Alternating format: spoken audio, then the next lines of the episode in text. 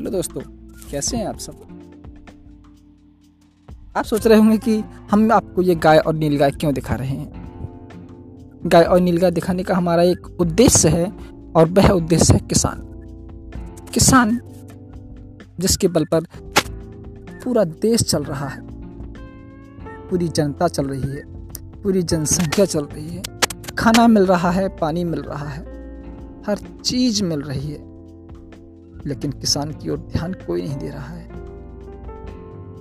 गाय, जिन्हें हम आपको वीडियो में दिखा रहे हैं, ये एक मेंथी की फ़सल में घूम रही है।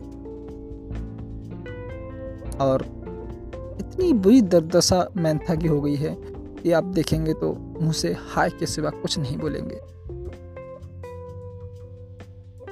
बरेली के आंवला क्षेत्र के गाँव ऐसे बहुत से हैं जहाँ पर इन गायों का तांडव है।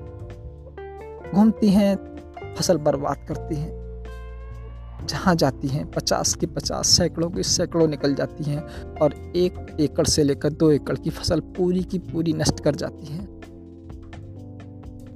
अरे, प्रशासन वालों, जरा किसान पर ध्यान लगा लो।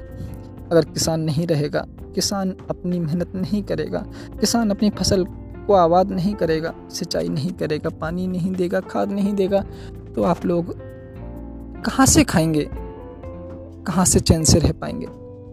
प्लीज़ किसान पर ध्यान दीजिए और गाय और नील गाय के लिए कोई प्रतिबंध का रास्ता निकालिए।